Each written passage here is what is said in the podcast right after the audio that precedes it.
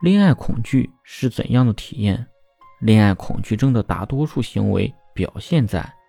一、对恋爱很是向往的同时，又感觉恋爱会很麻烦，比如想到一谈恋爱就没有自己的时间和空间，同时又会面临吵架的可能，这种连恋爱还没谈就开始逃避。二、有过一段伤心难过的感情，给自己留下心理阴影，让自己变得不相信别人，也没有精力再去展开一段新的恋情。三、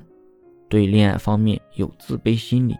觉得自己不够完美，无法跟对方在一起。四、对另一半的期待值过高，总觉得更好的那位在后面，所以比较排斥当下他人的靠近，这就是很多大龄青年被剩下的原因。